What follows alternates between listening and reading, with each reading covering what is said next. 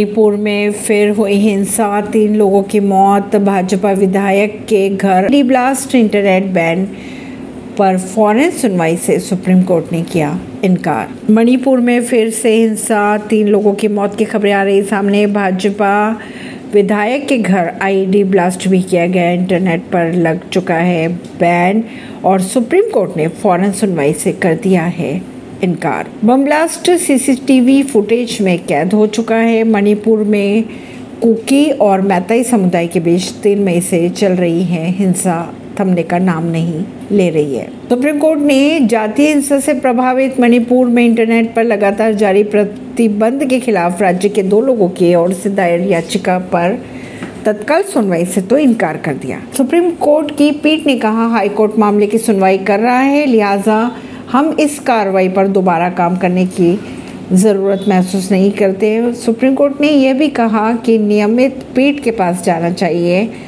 Supreme court में इस मामले की पैरवी एडवोकेट शादान फरासत कर रही थी। एक महीने से मणिपुर जाति हिंसा की आग में जूझ रहा है। लिहाजा राज्य सरकार ने हिंसा प्रभावित क्षेत्रों में इंटरनेट पर बैन लगा रखा है।